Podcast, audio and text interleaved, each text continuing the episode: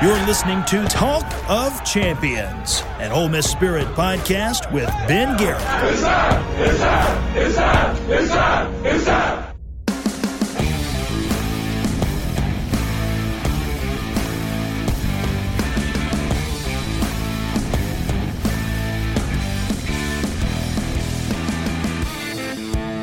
Talk of Champions. I'm Ben Garrett at Spirit Ben on Twitter. He's David Johnson at Rebels247. We're both right for the Ole Miss Spirit. OMSpirit.com, an affiliate of 247 Sports. If you haven't already subscribed, rate, review Talk of Champions in iTunes. And when you do, leave a five star review. It doesn't matter what you say, as long as it's five stars. This podcast can be found wherever you get your podcasts. Just simply search Talk of Champions. Apple Podcasts, Amazon Music, Spotify, Stitcher, we're there.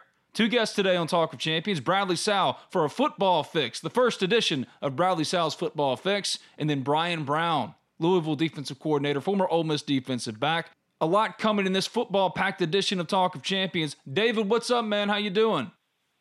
I'm good, man. I'm excited about Monday night in Atlanta, the kickoff to a brand new season, and uh, you know a lot of intrigue around this Ole Miss football team, and uh, you know we're gonna we're gonna see our first taste of it, get our first taste of it Monday night.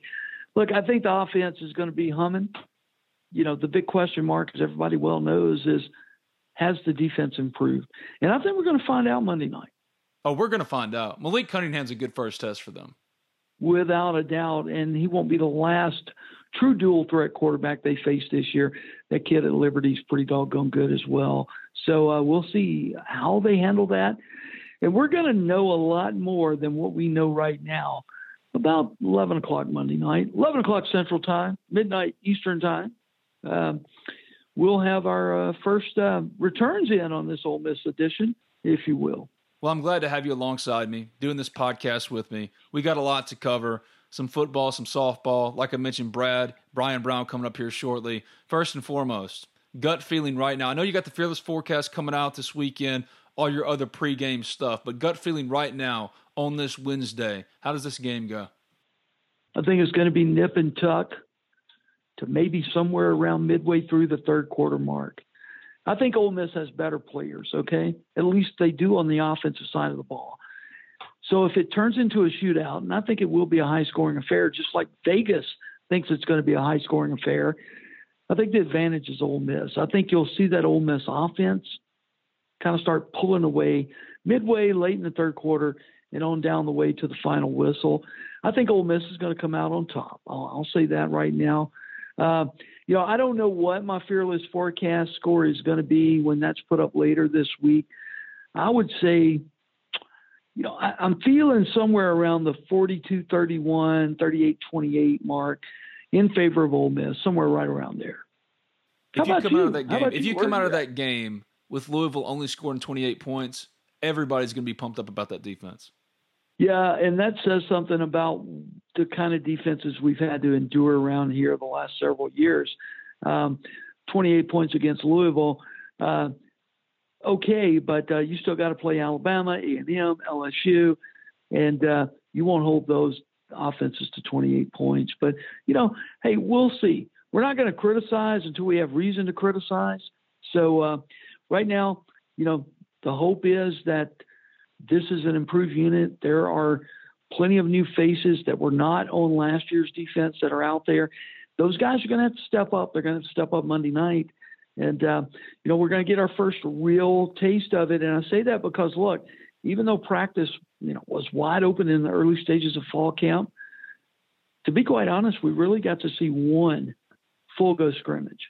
And in that one full go scrimmage, and I know everybody can have a bad day. I have them all the time. But uh, that day, the Ole Miss defense had a bad day. And Lane Kiffin admitted right after the scrimmage, the Ole Miss defense had a bad day. But he came back and kind of softened that on Monday when we talked to him.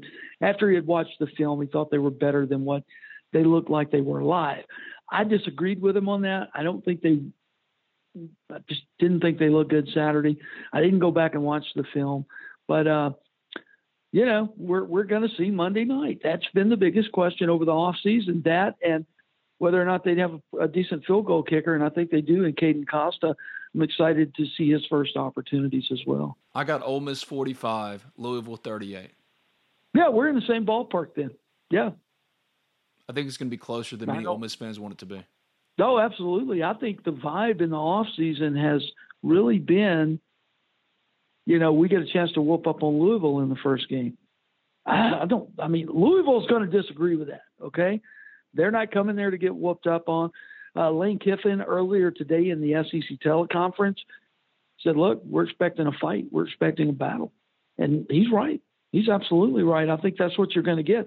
You know, the problem with Louisville and opening up with them is you all, all you really have to go on is what they did last year, and they went four and seven last year. But I, I would pose this: Remember, Ole Miss went four and five last year in the regular season. Ole Miss lost Arkansas, and it wasn't until the Outback Bowl that they went five and five, finished 500, and left a good taste in everyone's mouth. So you look at Louisville's four and seven record, Ben. And they could have easily been seven and four, maybe even eight and three. They played Notre Dame to a 12-10 finish and a loss last year. That's uh, sometimes teams just need that little extra umph to get over the hill. And, um, you know, they've worked their entire offseason trying to do that. So, uh, blowout, no, I am not expecting a blowout in any shape, form, or fashion. I think this is going to be a fight.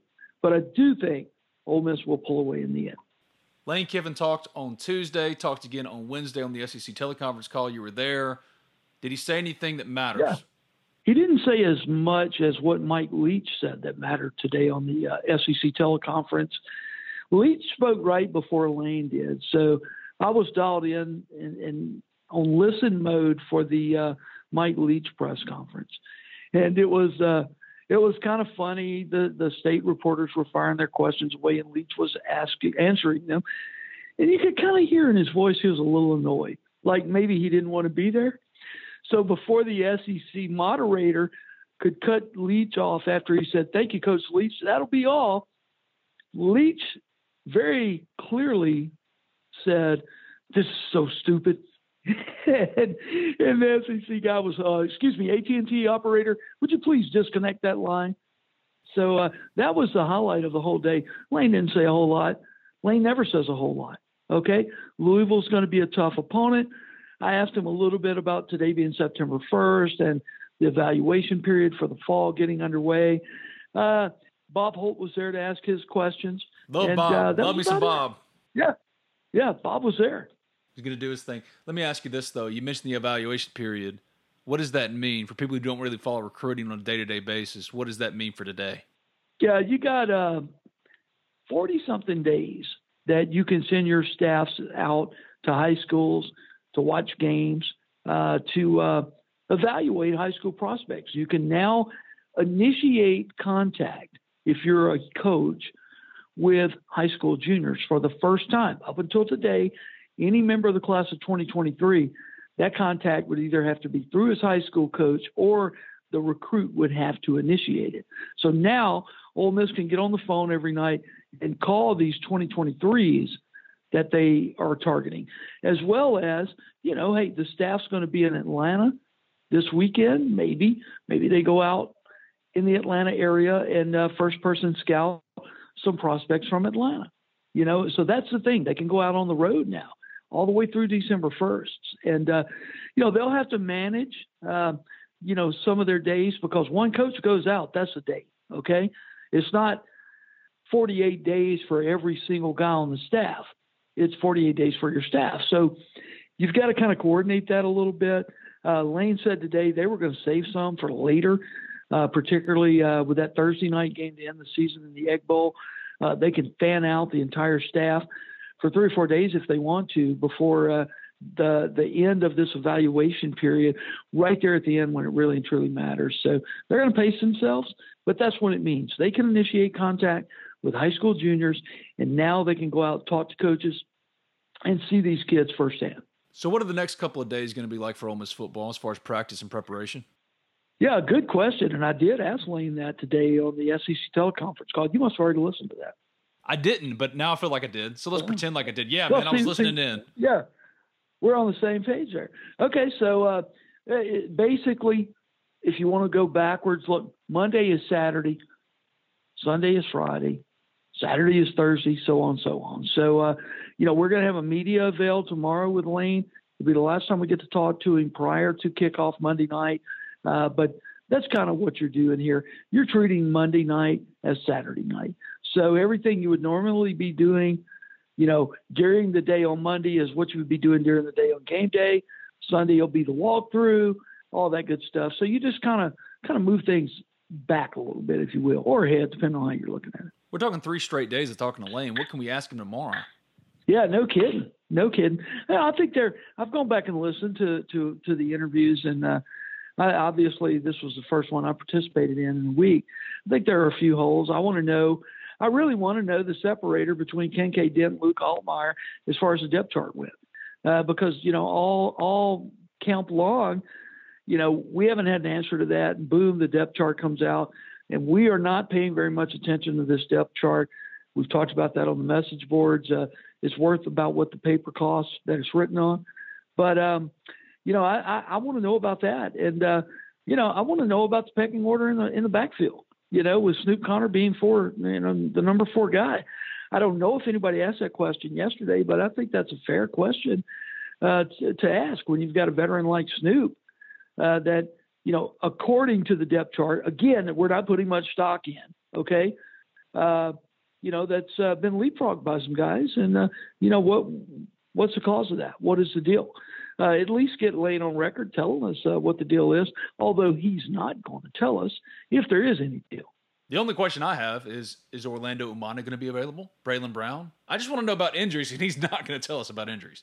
He's not. He's not. He is not going to tell us. And, uh, you know, that's that's just the bottom line you know, after one week of camp and everybody out there talking about, hey, this guy hurt his knee, this guy did that, you saw what happened. Um, you know, camp access was basically shut off to jumping jacks. We got to go out there and see the rebels do jumping jacks and and and uh, chop chop wood. You know, that's basically it. Great jumping jack team. Great jumping jack team. Yes. Fantastic at jumping jacks. Uh, these guys look like they've done jumping jacks before. so, uh, you know, they're going to win the pregame. I'm pretty confident in that. But, uh, you know, we're making light of it, but I understand. Listen, I'm going to tell you something, Ben. If I were Lane Kiffin and I were the head coach, I'd probably be just like him. Okay? Why do I need to air any weakness of my team out in the media? I get it. I understand. It makes our job a hell of a lot harder. There's no doubt about that. But, you know, there's method behind that madness, and I can appreciate that something else we have to touch on. There's something else we have to touch on. That's Ole Miss softball. We'd be remiss if we didn't. So let's go around the circle. Around the circle. That's the trouble around here. Talk, talk, talk. It's Around the Circle, brought to you by Allen Samuels Chrysler Dodge Jeep Ram of Oxford. From new and used sales to parts and service, Allen Samuels Chrysler Dodge Jeep Ram of Oxford aims to provide a truly stellar automotive experience. And what separates Allen Samuels Chrysler Dodge Jeep Ram of Oxford from every other dealership is they aim to address each of your needs with the utmost respect, care, and attention to detail. Most everyone who's listened to this podcast should know by now I only vouch for sponsors I truly believe in. Well, Allen Samuels Chrysler Dodge Jeep Ram of Oxford has been with me the longest. They sold me one of my cars, and it was the best car buying experience I could possibly ask for. So let them do that for you provide you the seamless car buying process, and get you into your next perfect car, truck, or Jeep at a price point that you can afford. When you go over, ask for Brian or Mason and make sure to tell them Talk of Champions sent you so you can take advantage of any one or more of the services Allen Samuels Chrysler Dodge Jeep Ram of Oxford provides. Contact them today at 662 234 8000. That's 662 234 8000. For your next perfect car, truck, or Jeep, it's Allen Samuels Chrysler Dodge Jeep Ram of Oxford at 2201 East University Avenue. That's just past Kroger. Allen Samuels Chrysler Dodge Jeep Ram of Oxford. Let's be friends. This is a football packed edition of Talk of Champions, but Ole Miss softball is dealing with a mess right now, David. It's a mess. So, what's the latest? That's the only way you can describe it. You know, there was an article, there have been two articles published today, uh, today being uh, Wednesday. Um, first and foremost, uh, there was an article from Justin's World that, uh, and that's a softball, national softball site, if you're not familiar with that, that has questioned the, uh, the credibility and maybe even the motives of the Running Polls podcast report that was uh, produced last Friday. So that's out there. I put it on the message board, by the way, if you want to read it, it's pinned up there. Secondly, there is a story out there today um, from the Running Polls podcast that uh, goes very in depth and in detail with a former Minnesota player on the record, mind you. This this girl, this this woman went on the record about her experience under Jamie Trachsel at Minnesota, and uh, it, it's a harrowing read. It, it really truly is. Uh, you know, there were some severe mental health issues there for this young lady. Now, I, I, I know nothing. Okay, let me first say that I cannot say that's true, that's not true, um, and I'm not good at investigating uh, sexual scandals. Okay, I have no special skill set for that, unlike uh, Liam Neeson, or you know. So I, am kind of floundering in this water here in terms of uh, letting Ole Miss's investigation play out and see what the the university finds. Uh, I've talked to Keith Carter about this. I know Keith Keith and his team of investigators are taking these allegations very very seriously. Um, you know, we haven't written one word about this stuff other than message board posts where we felt like we had to respond to some of y'all's concerns. And honestly, that's just the the, the way we chose it. Uh, ben and I have talked about this profusely. Chuck and I have talked about this profusely. We've all talked about this. And, and as we've said, we've known about this for two months now. Um, we just didn't feel like it was something that we could go forward with and didn't want to go forward with if these allegations proved to be untrue because of the damage it would do to people. And, uh, you know, I know this is an age in news cycles that, you know, you know, subject matter be damned. You, you go with it, but we didn't want to do that with this. Uh, you know, we honestly discussed our opinion on the Talk of Champions on Monday. And, um, you know, I want to remind everyone we said, if true, this is terrible, it's horrible, if true. Now, as far as real life stuff here, it's terrible no matter what, because, um, you know, the damage to the reputation of the program in the softball world, uh, the ability to recruit, you'd be a damn fool if you didn't think just the allegations do not damage that. Uh, it certainly does. Uh, it changes fans' opinion about the program. Um, you know, things things like that, and that's unfortunate, no matter what. But um, you know, what you have to do on something like this is uh, is you've got to uh, you got to you got to let those who have access to all of the information, who have access to interviews, who are conducting those interviews, reach a fair and honest conclusion. And you know, I think that's what we've done here at the Ole Miss Spirit, and uh, you know, we'll we'll continue to do so. Um, you know, obviously, as I've told you guys, we were not going to do anything on it unless it boiled over. Well, it boiled over last Friday, and at that point, you know, you guys pay us uh, to know what we know in terms of what's going on with the University of Mississippi and its athletics. And at that point, we had to address it uh, with no joy in doing so.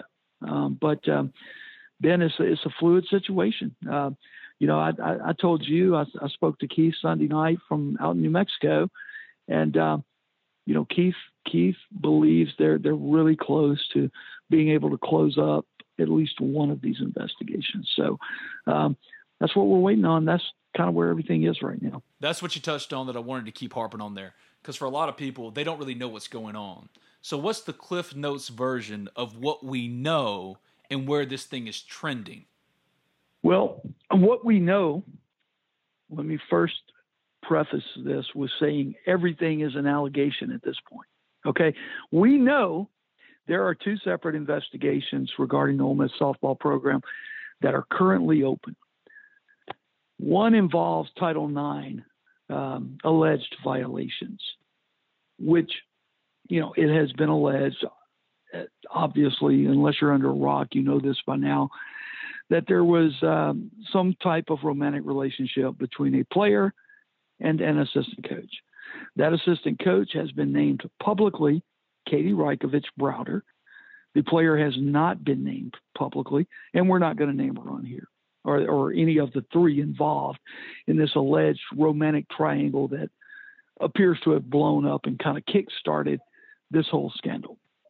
Now, based off that, the allegations made in the Running Pulse podcast are that Jamie Trachsel, the head coach of the Ole Miss softball program, was informed, knew about this romantic situation, and attempted to appease one of the players involved in it or both of the players involved in it with extra scholarship monies. So that is what has been thrown out there. What sticks? I have no idea. No idea whatsoever. But that has been publicly reported uh, first by Running Polls podcast and then by Fox News and every other media outlet around the world. Basically, it it it, it went worldwide, even though, even in the UK. Uh, so um, that's kind of where we stand. The other investigation deals with uh, practice practices, if you will, and um, you know I, I'll have to be honest with you. I've seen those allegations, and they do not seem um, destructive to me. Maybe that's because I've been to too many football practices, but uh, I really did not see anything in those sets of allegations that you won't see on high school and middle school football fields across the country. So, you know, that's basically what we have, been. I mean, that's that's kind of kind of it. I mean, there's a, you know, there have been a lot of players leave this program since Trachsel was hired here to replace Ruben Felix, who was the interim. Uh, but that's not uncommon in any sport when there's a coaching change. So, you know, I don't know if you can make anything out of that or you can't make anything out of that. Now, th- let's be real here. A lot of times when a kid transfers, the kid has animosity towards the previous university, the prior place he was at, he or she was at, and so do the parents. So, you know, if you're going to be honest about this whole thing, you must factor that in and you must take everything with a grain of salt at this point because, you know, I look, people could say, Hey, I don't feel like this program treated my daughter fairly. So I'm going to blow the whistle on everything I can. I'm going to burn it down, you know, and that's unfair. That's unfair. So, you know, I don't know. I don't know if that's the case. I do not know if the Ole Miss coaching staff are guilt uh, is guilty of any of these allegations. You know, we just don't know. I mean, I've seen them, but I'm not on the phone talking with with the complainants every night. You know, as a matter of fact, I'm never on the phone talking with them. I, I, I, I I'm just not. So, you know, I don't know. I mean, there are what what's all saying. There are three sides to every story. There, there's your side, my side, and the truth. And you know, that's the difficult job that the Ole Miss administration is tasked with right now is getting to the truth. Um, so uh, we'll see what happens. I mean, that's Ben. I, I, wish I could say more. I wish I could tell you more, but um, you know, we're just going to have to wait this one out and see what see what goes on because I got to be honest with you. If there was a scandal on the football team of uh, you know players, a love triangle, whatever, I wouldn't be chasing that either. Okay, I mean, I, I cover ball. All right. Now, if there are ramifications of uh, of this for the Ole Miss softball program, of course, we're going to be all over it. Uh, you know, but um, right now, I think the wisest thing for us to do, and we all think that because uh, you and Chuck and I have all talked about this, is to just kind of see because, you know, I, I, as we talked about Monday, you know, look, we have a job to do, but but you don't want to get out there and prematurely ruin somebody's reputation or career. And honestly, uh, if you if you you know if you can't understand that, then maybe maybe I'm not your guy. Uh, you know that's that's just where I'm at on it. Real quickly, does this bleed this scandal bleed into any other sport? Absolutely not. I've seen people post about that, and I know why because we've been through that before, Women's right? basketball. But yeah, for sure. No, no. I have heard nobody say that. This thing, as far as I know, is 100% self contained to the Ole Miss softball program and nothing more. And, um, you know, it's a shame. The, the whole damn thing's a shame. Okay. I'll, I'll tell you this the people Ole Miss hires and put and, and that and they and they put in charge of their athletic program, no matter what the sport is, they have an obligation to not allow stuff like this to matriculate and get into the the, the mainstream media uh, because it is a I'm getting a little fired up. It is an embarrassment to the entire university, to the entire Ole Miss family, and and and Ben, I don't know how you put that toothpaste back in the tube. I don't think you can. Um, it's it's a black eye. I saw on the message board this morning people talking about people worried about, oh my God, will the football commentators bring this up Monday night? No, they're not going to bring it up. Uh, Monday night's game in in Atlanta is much much bigger. I mean, this is this is not a sidebar. This will not be discussed Monday night. Um, but on the flip side of that, you know, there's there's there's a I think a judicious part of this whole thing where, you know, the voiceless need a voice, and uh, you know, uh, if if this wasn't reported by someone, you know, could it all be just if it's true, could it all just be pushed under the rug, so to speak, and and uh, you know, uh, it's a complex situation. It is. Nobody nobody's happy that this has been aired out. Nobody's happy that this is going on. Yes, it, it, it is going to cause damage. It already has, but it's going to cause damage. I mean, somebody asked me on the message board a little while ago, would you let your daughter come into something like this, whether you know it's true or not? No, no. And I'm about as average of a dad as you can find, but no. I mean, that's just the facts, right? I mean, you know, and I hope there's some justification for the program. You know, my hope is this is not true. You know, some level of damage has already been done.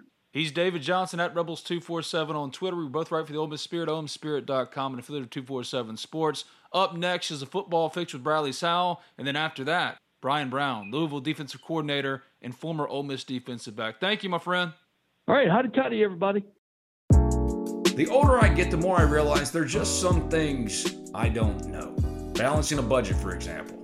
I'm not a financial whiz. Sure, I know batting averages, passing and rushing yards, three point shooting percentage. But intentionally putting away money for retirement? That's where my friends at NerdWallet's Smart Money Podcast come in. NerdWallet's trusted financial journalists use fact-based reporting for some much-needed clarity in the financial world, helping you make smarter decisions with your money. The nerds have helped me get smarter about things like planning my tax bill so I don't dread April every single year. Actually, I was one of the first in line this time around. Saving on travel so that I can take my girls on trips, because spending less on airfare means more money for an extra night and maybe a fancy dinner too.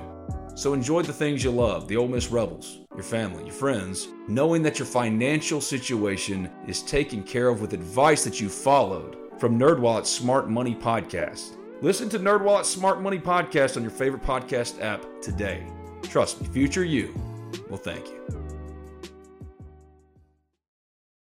Let's play some football!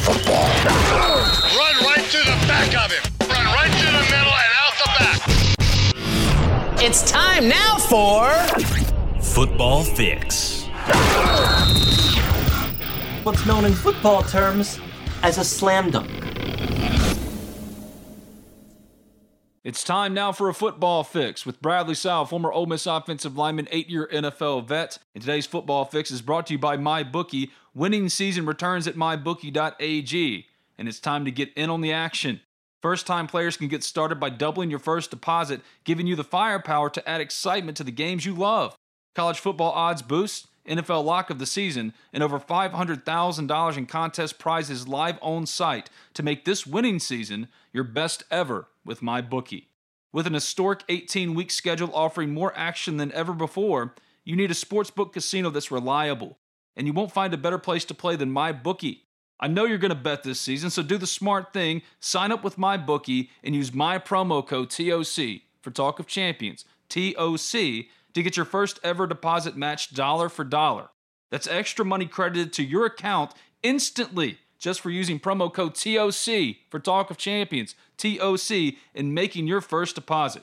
Bet anything, anytime, anywhere with my bookie. Brad, what's up, man? How you doing? Good man, just um, getting some work done this week, and um, getting excited for the game coming up. I mean, I know there's a lot of people, um, a lot of people excited to see what we got this year, and um, count me in that in that group. Gut feeling right now. How does this game play out? What's the final score? Um, well, I think if, if our defense is, is a, lot better, like it sounds like we're going to be, um, and our offense shows up to play, which after looking at the depth chart, depth chart, I mean, I think I think we're going to be pretty solid there. Um, and we have no injuries leading up to it. I mean, I, I think we go in there and take care of business. I think it's um, you know somewhere in that seven to thirteen point game. Um, but I think a lot of it's going to depend on how we handle their quarterback, who is who's pretty mobile apparently.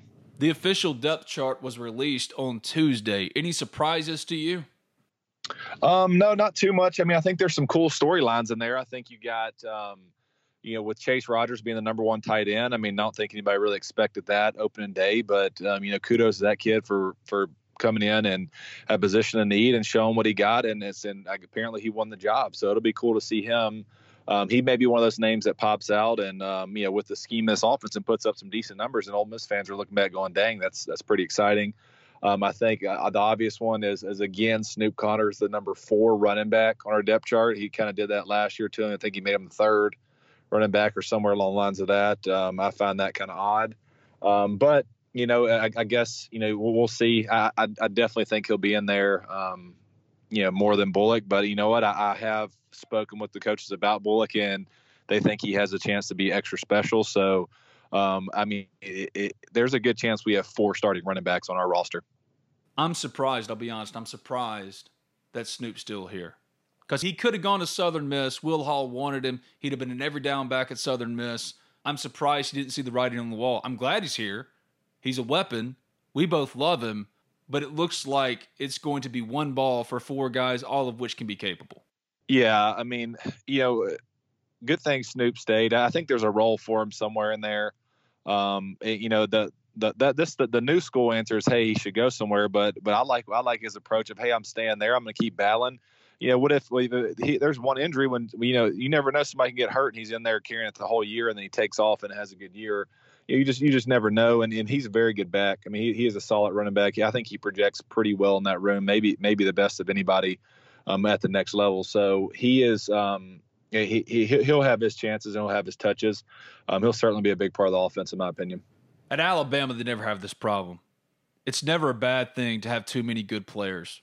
Yeah, I agree. I mean, it's it certainly helps have having extreme depth.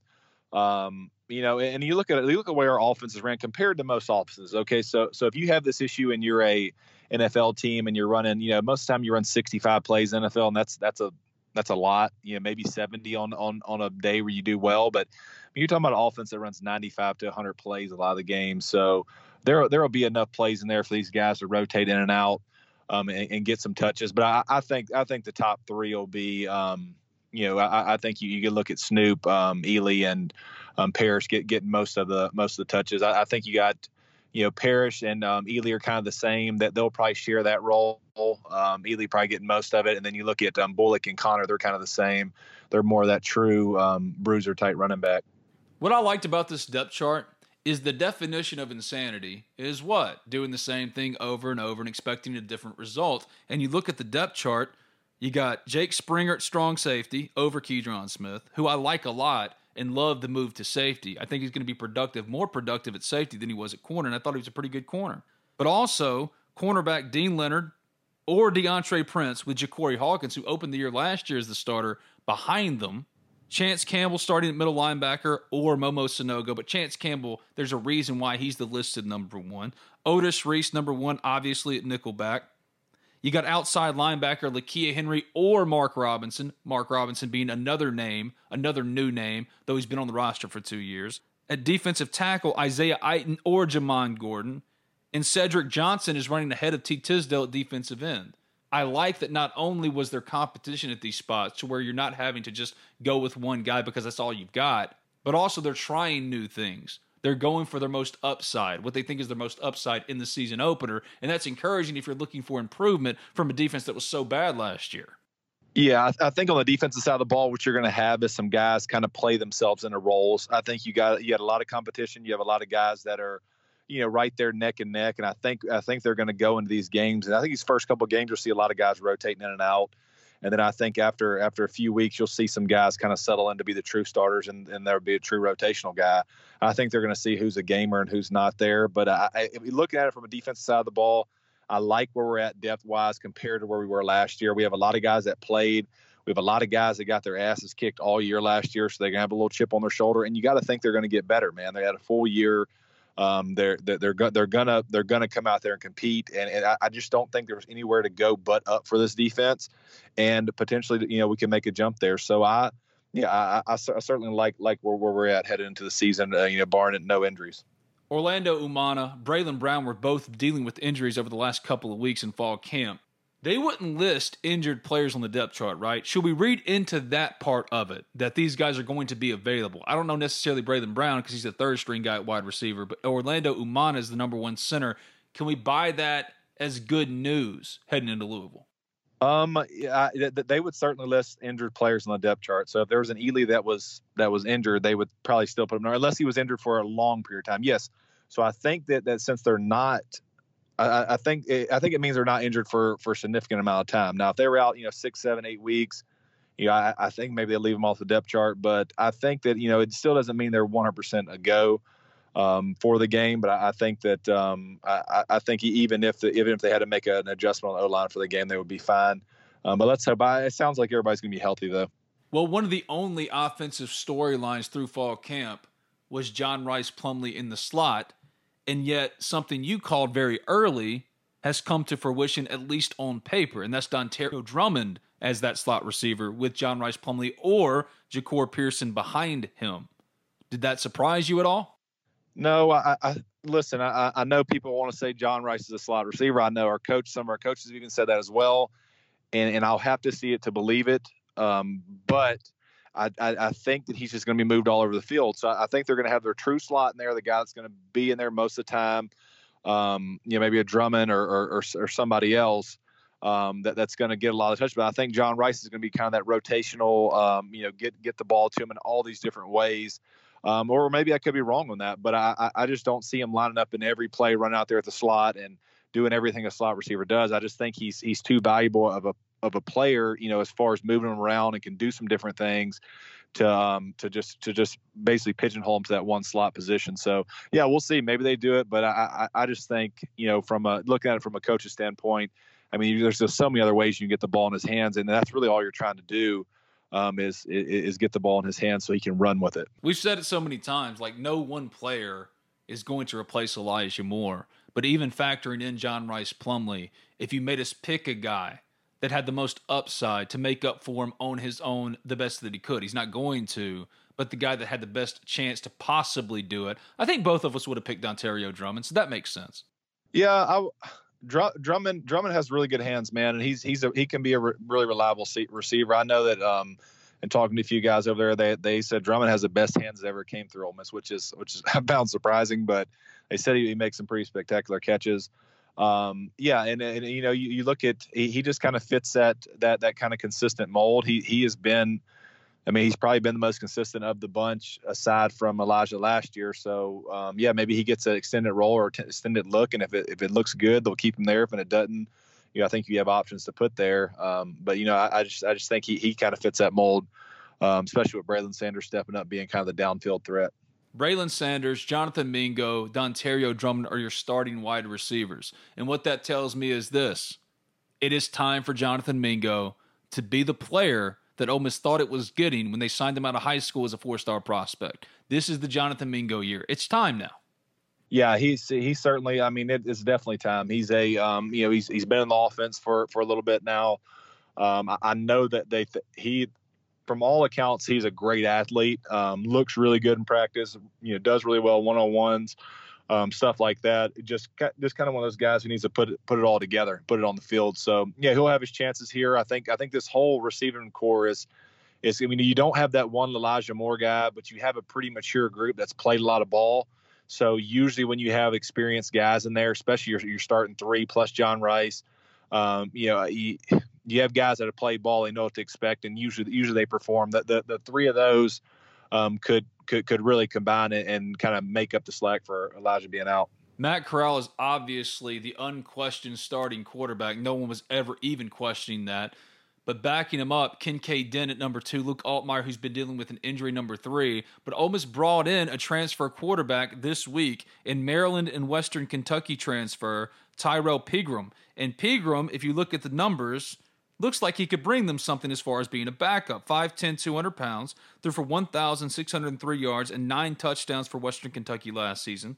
Had 337 yards and four scores rushing, total 1,455 passing yards, 376 rushing yards, and 11 total touchdowns, seven passing, four rushing in three seasons at Maryland.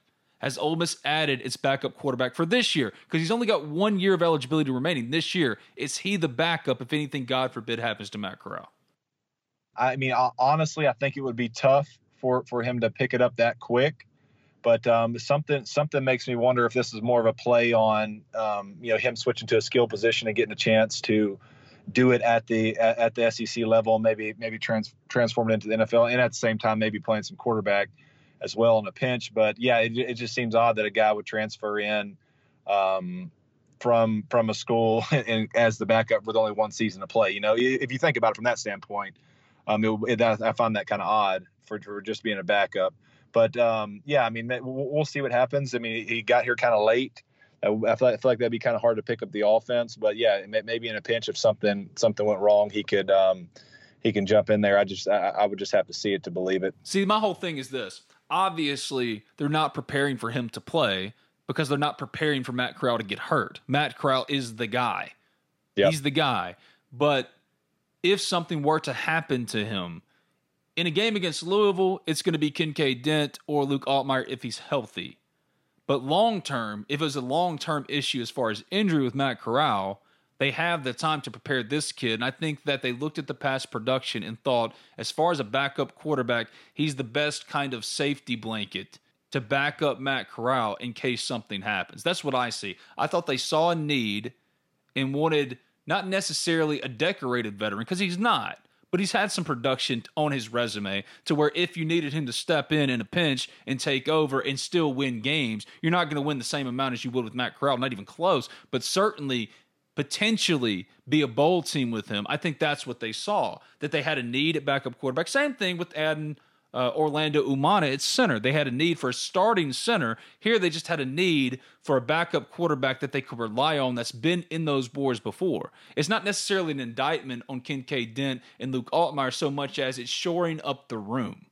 Yeah, I mean, yeah, you can look at it at multiple different ways. But I mean, if that kid is is would allow Ole Miss to have that kind of um, you know upside. I mean that, that, that's that's kudos to him for for doing that because I mean he's literally coming into a situation where you're probably not going to play a snap unless there was injury. But then then you look at it like this as a as a football team or, or whatever.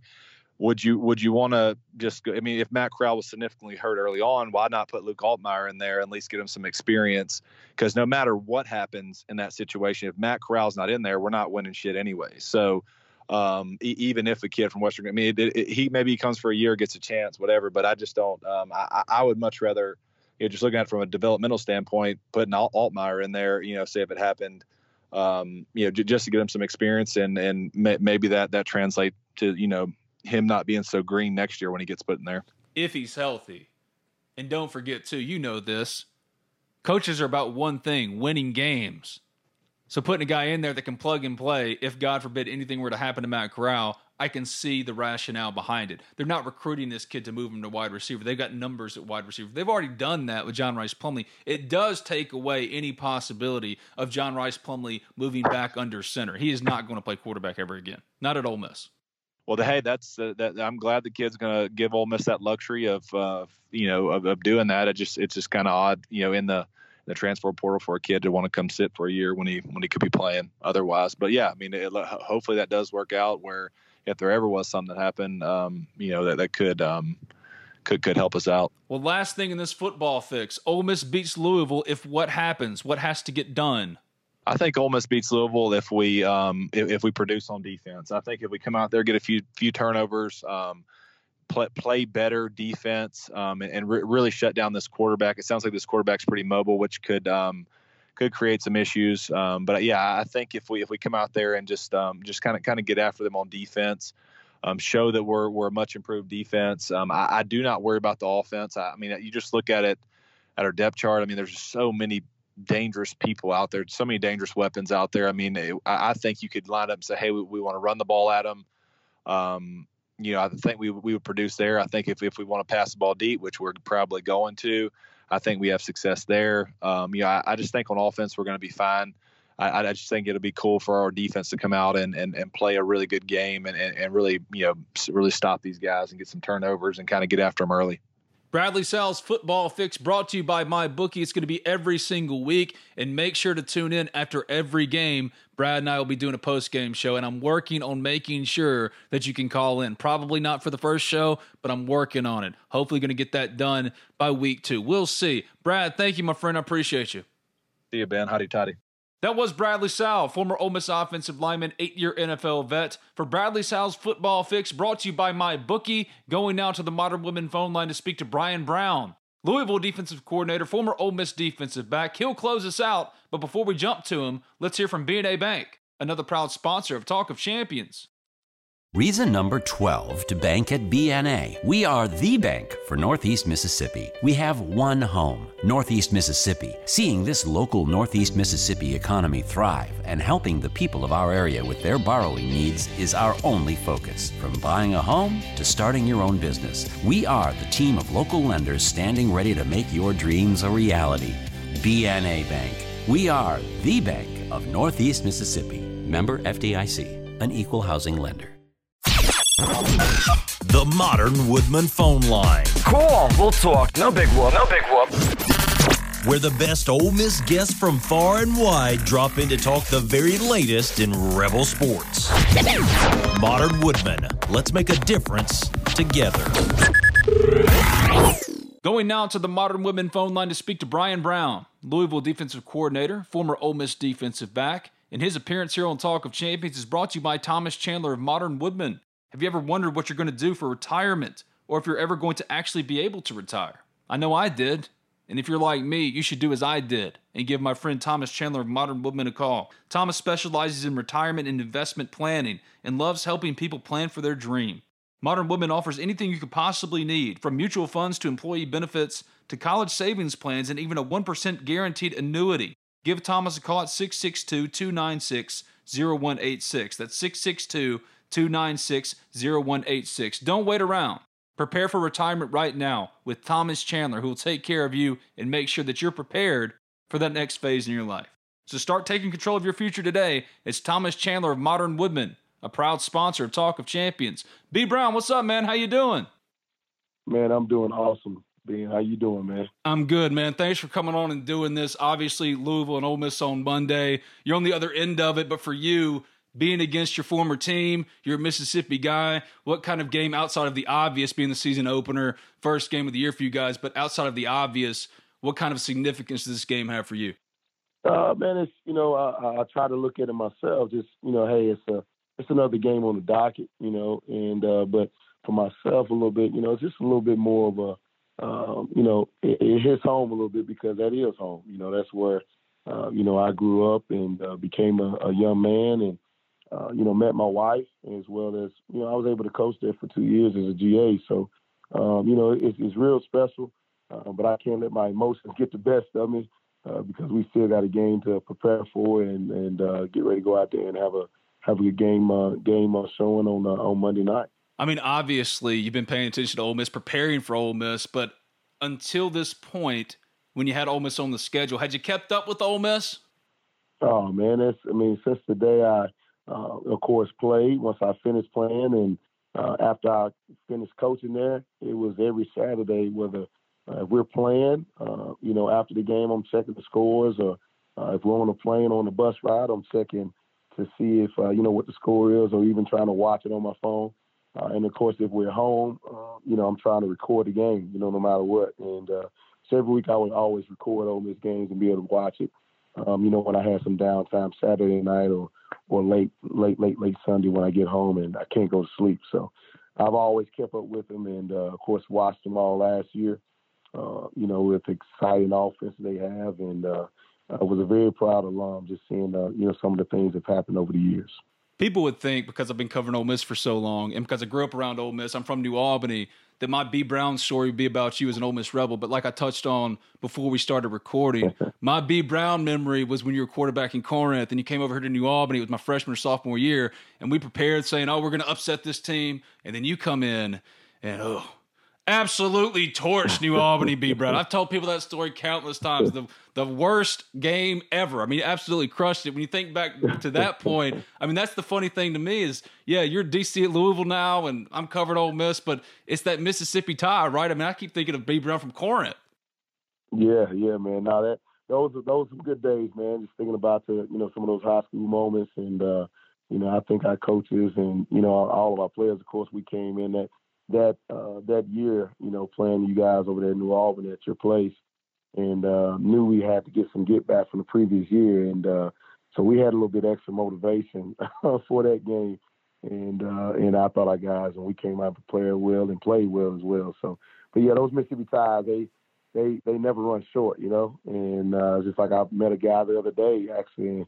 Uh, that's a scout from the NFL. He's from New Albany, and he talked about some stories when I played basketball against New Albany. So, uh, so man, the Mississippi ties never run, never run short. You know, we Mississippians are, are all across this country, and uh, we want to continue to represent the state of Mississippi as well as we possibly can. Yeah, y'all played well, B Brown. It was a bloodbath, man. Come on, you absolutely put on a show. It was, it was yeah, funny, I'm, man. I'm trying to, I'm trying to throw a little cotton ball, man, a little cotton ball. Absolute bloodbath. Well, obviously the game coming up on Monday, Louisville and Ole Miss. You being the defense coordinator for Louisville, I know you're not going to give away too much here, but when you're preparing for this Ole Miss offense, what do you see on film? Uh, I see an offense that can score in bunches and score from anywhere on the football field. And, uh, you know, when you have a, a quarterback, uh, uh, you know, that's the first and foremost thing I think you got to have in order to be a successful offense. And, and they have that, you know, with Matt Corral. And he does a tremendous job of getting his guys in position and, and getting the ball to, to his receivers in spots to where uh, it's tough for defenders to uh, make plays on the ball, you know, and, and he does a really good job of that. And, and uh, you know, and then on top of that, the run game. I mean, when was the last time that, you know, you looked up and you saw in the stat sheet that Ole Miss led the SEC in rushing, you know? And, you know, a lot of people don't talk about that. You know, they don't talk about the rushing game. They don't talk about the offensive line. You know, they mainly talk about, you know, all the all the skill guys, the weapons that they have on the outside. And, uh, you know, I think they do a great job of mixing it up, uh, run and pass. Uh, but I think the offensive line is one of the, the bright spots that people, you know, really don't talk about a lot. And uh, so it's going to be a challenge. And uh, and I think we we got to be on our p's and q's. We can't have any uh, you know any mistakes because uh, you know those guys will find it. You know, uh, found it in a heartbeat, and they'll make you pay. Well, in two years running that Louisville defense, you've completely transformed Louisville. Cardinals' total scoring and defensive numbers in 2020 both ranked third in the ACC pass defense not only topped the league but was 17th in the nation. Do you expect more of the same on that side of the ball? How can y'all improve? How can y'all be better? Well, I hope we can improve. You know, uh, you know, we we strive to be one of the best in the country. You know, and uh, you know that's always been our goal since we stepped foot on this campus. You know, that was our goal at App State uh, the year before we got here. You know, we was number four in the, in the country in total defense at that time, and uh, um, so the, the, the, the goal hasn't changed. We want to be the, the most dominant defense on the field uh, that day and want to, you know, make sure we have a win in the win column. Um, you know, I think that you know, our guys uh, have continued to prepare, and I think what we've done uh, defensively now, with it being the third year in the scheme with this defense, uh, I think our guys will be much better uh, again. You know, uh, because before I got here, you know, they had three different coordinators uh, you know, and back to back years, back to back to back years. So I was the fourth guy in four years, and you know, you can, you can't have any any continuity, and that's with recruiting as well as schematics. And so, uh, you know, I think now with us being three years within the system, three years within recruiting, uh, you know, we're continuing to strive to be the best we possibly be, and I think we're we're heading in the right direction. Hope we can keep on that trend of being one of the tops, not only in the in the league but in the country as well. Well, for Ole Miss fans that don't know and haven't really followed you as far as your coaching career, what are the core tenets of a Bryan Brown coach defense? Uh, I think you you know hopefully you'll see you know a disciplined defense that uh, you know fly to the football you know and, and want to do a great job tackling. And you know the name of the game it hasn't changed since you know football has been invented. You know even since you know, little kids are playing. Even the guys we got got here, I keep reminding them, listen, the game hasn't changed since you played Pee Wee football. You know, it's about blocking, um, catching, you know, tackling, and uh, you know, uh, you know, making sure you're on top of routes. You know, in the passing game. So, um, you know, I think you'll see a, you know, hopefully a, a disciplined defense that, that tackles well and uh, does a good job of uh, of not allowing big plays and uh, and routing to their football and, and playing as hard as they possibly can play. Who have been your greatest influences as a defensive coordinator? Oh man, you know I, I try to take a, a, away from a lot of people that um, you know I've worked with over the years, and uh, you know just seeing guys, of course, on TV that I've never met, but uh, you know when I first started, you know just playing wise, you think about you know Coach Orgeron was my defense coordinator as a uh, as a player, you know my last two years, and you know I take some things from him. Um, you know, I take some things from uh, you know, uh, Greg Schiano when I worked for him at, at, at Rutgers. Uh, you know, uh, uh, you know, Ron Roberts was the head coach at Delta State when I worked there uh, as well, and he's a DC at, at Baylor. Um, you know, working with Pete Golding, you know, at Delta State during that same time, who's the DC at Alabama, and uh, and of course, you know, Tyrone Nix there, you know, when he was there at Ole Miss when I was a GA there, and uh, uh, but I think the biggest one would be uh, you know, Nate Woody, you know, the guy that I worked with, uh, you know, at Delta at um, at, at App State, and uh, you know, he instilled his de- installed his defense, and uh, uh, you know, we made some changes to it, you know, on our own a little bit and the way we do things defensively, but uh, you know, he taught us his defense, and uh, uh, you know, he's a guy that I take a lot of things from. Look, you can't bring up Coach O at Ole Miss and not talk about Coach O at Ole Miss, okay? Because I've had Kentrell Lockett on the show so many times, and 40's told so many Coach O stories.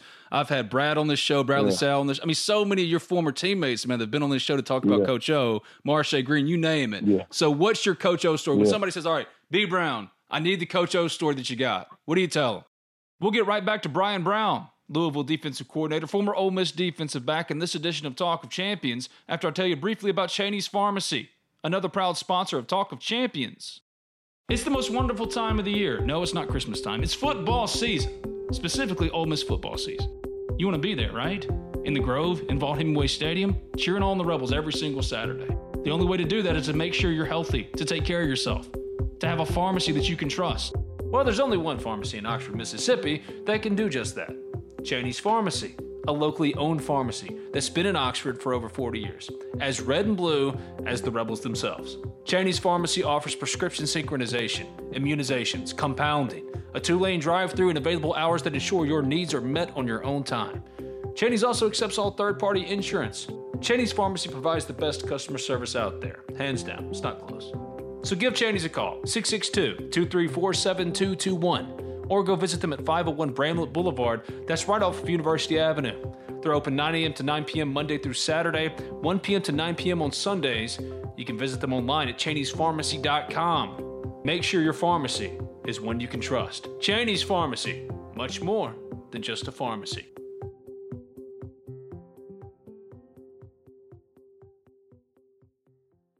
Oh man, the uh, from a player standpoint, uh, you know, I would say the, I mean, just the, you know, they always say, hey, your first impressions mean a lot. Uh, you know, uh, so my first encounter with Coach O, our first impression was, uh, you know, man, this guy's nuts. Uh, he come in the team meeting room, uh, you know, and wanted us to say, you know, oh, Miss Wild Bunch, you know, things of that nature in the team meeting room, my first team meeting. He comes in and takes off his shirt, you know, and and just start going nuts.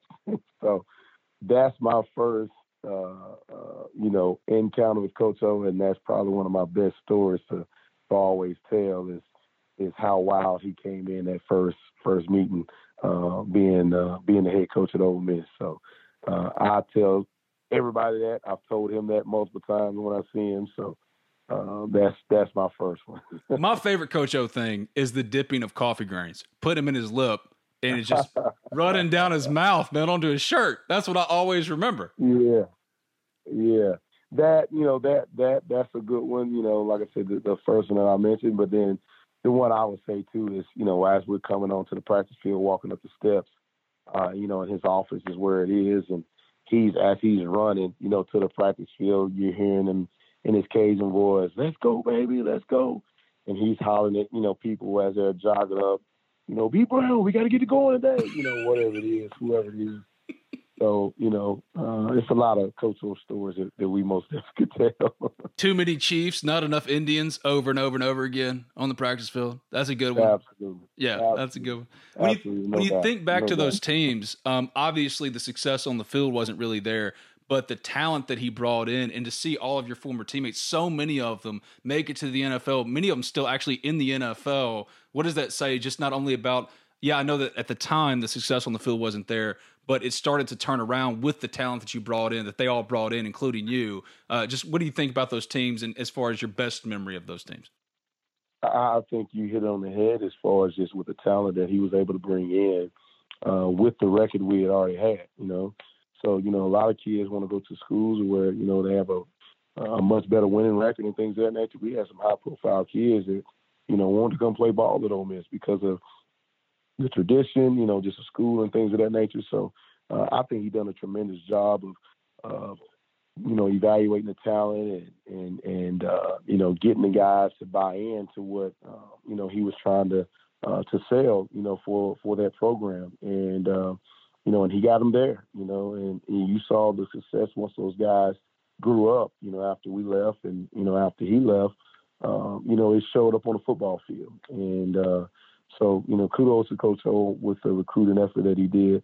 I think he helped change uh, the trajectory of the Ole Miss program at that time um, to what it is, you know, getting better each and every year uh, since then.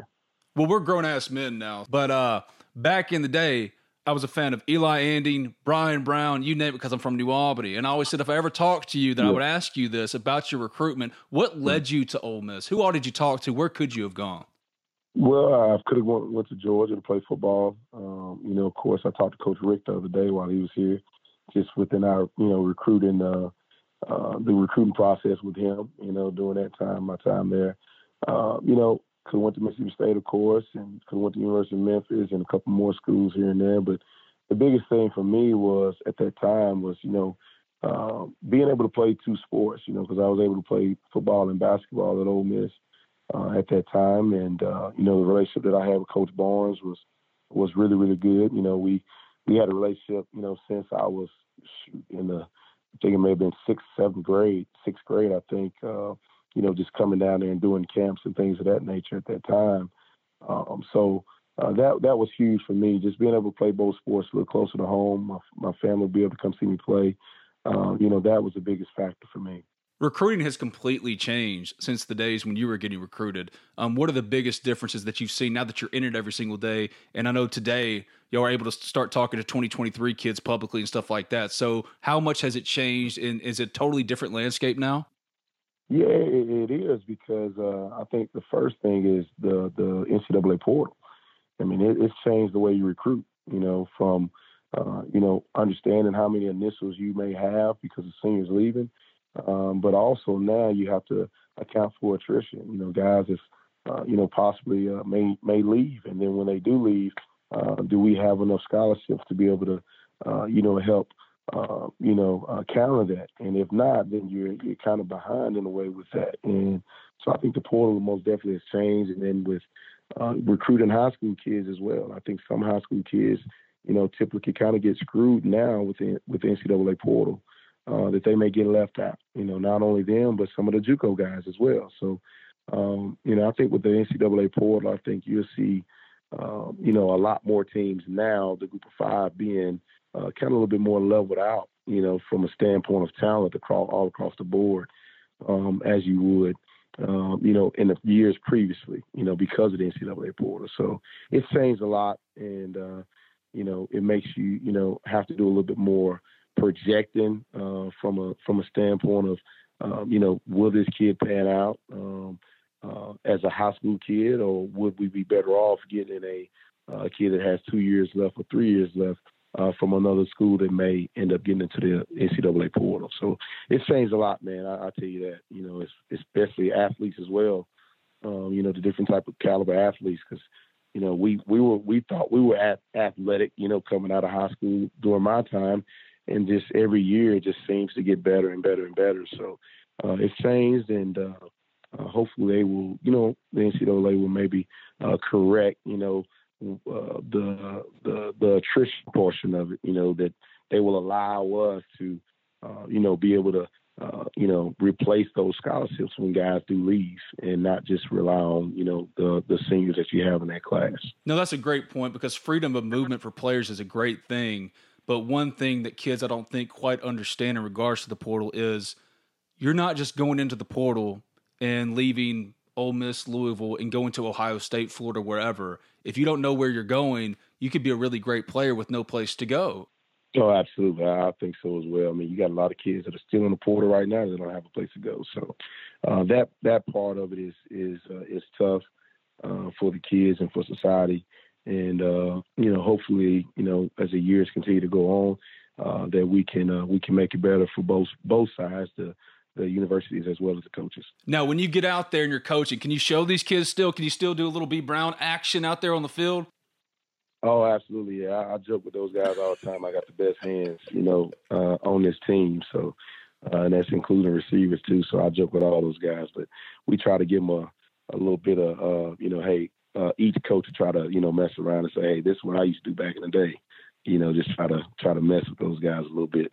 Did all those schools recruit you as a defensive back? Because I would have swore to my mother that you'd have been a quarterback at the next level. Well, you know, uh, University of Memphis, uh, they they recruited me as strictly as a quarterback. Uh, you know, some other FCS high, you know, um, uh, programs, Division One AA programs, and Group of Fives, they recruited me as a quarterback as well. Uh, but majority of your Power Five, they they mainly wanted me as as a DB. B Brown as the quarterback of Memphis would have been a lot of fun. I'm just saying, it'd have been a lot of fun, B Brown. It'd have been a lot of fun. yeah, yeah, it wouldn't have been bad, man. With you know, when I came out that year, uh, myself and DeAngelo Williams, uh, the running back, we oh, came God. out the year and we went on uh, the University of Memphis, uh, our official visit there together, as well as um, you know, our official visit at, at Ole Miss was together as well. So we talked about it, but uh, we both went in different directions. You couldn't have gotten DeAngelo Williams to Ole Miss? What? Come on, man. Come on, B. Brown. It was, it was tough, man. You know, with Jamal Pittman committing as well. Uh, you know, he was a running back at that time, you know, in our class, and we had had Bashawn Pearson the year before, you know. Ripley boy. Uh, yeah. So it was, uh, yeah, old Ripley boy. Um, so I think he kind of saw, you know, that it was going to be tough for him to crack that lineup immediately as a true freshman, as it would be if, if he went to the University of Memphis. Well, last thing I'll let you go. Obviously, playing on Monday night, the Chick fil A game, it's a huge opportunity for both teams, a national spotlight.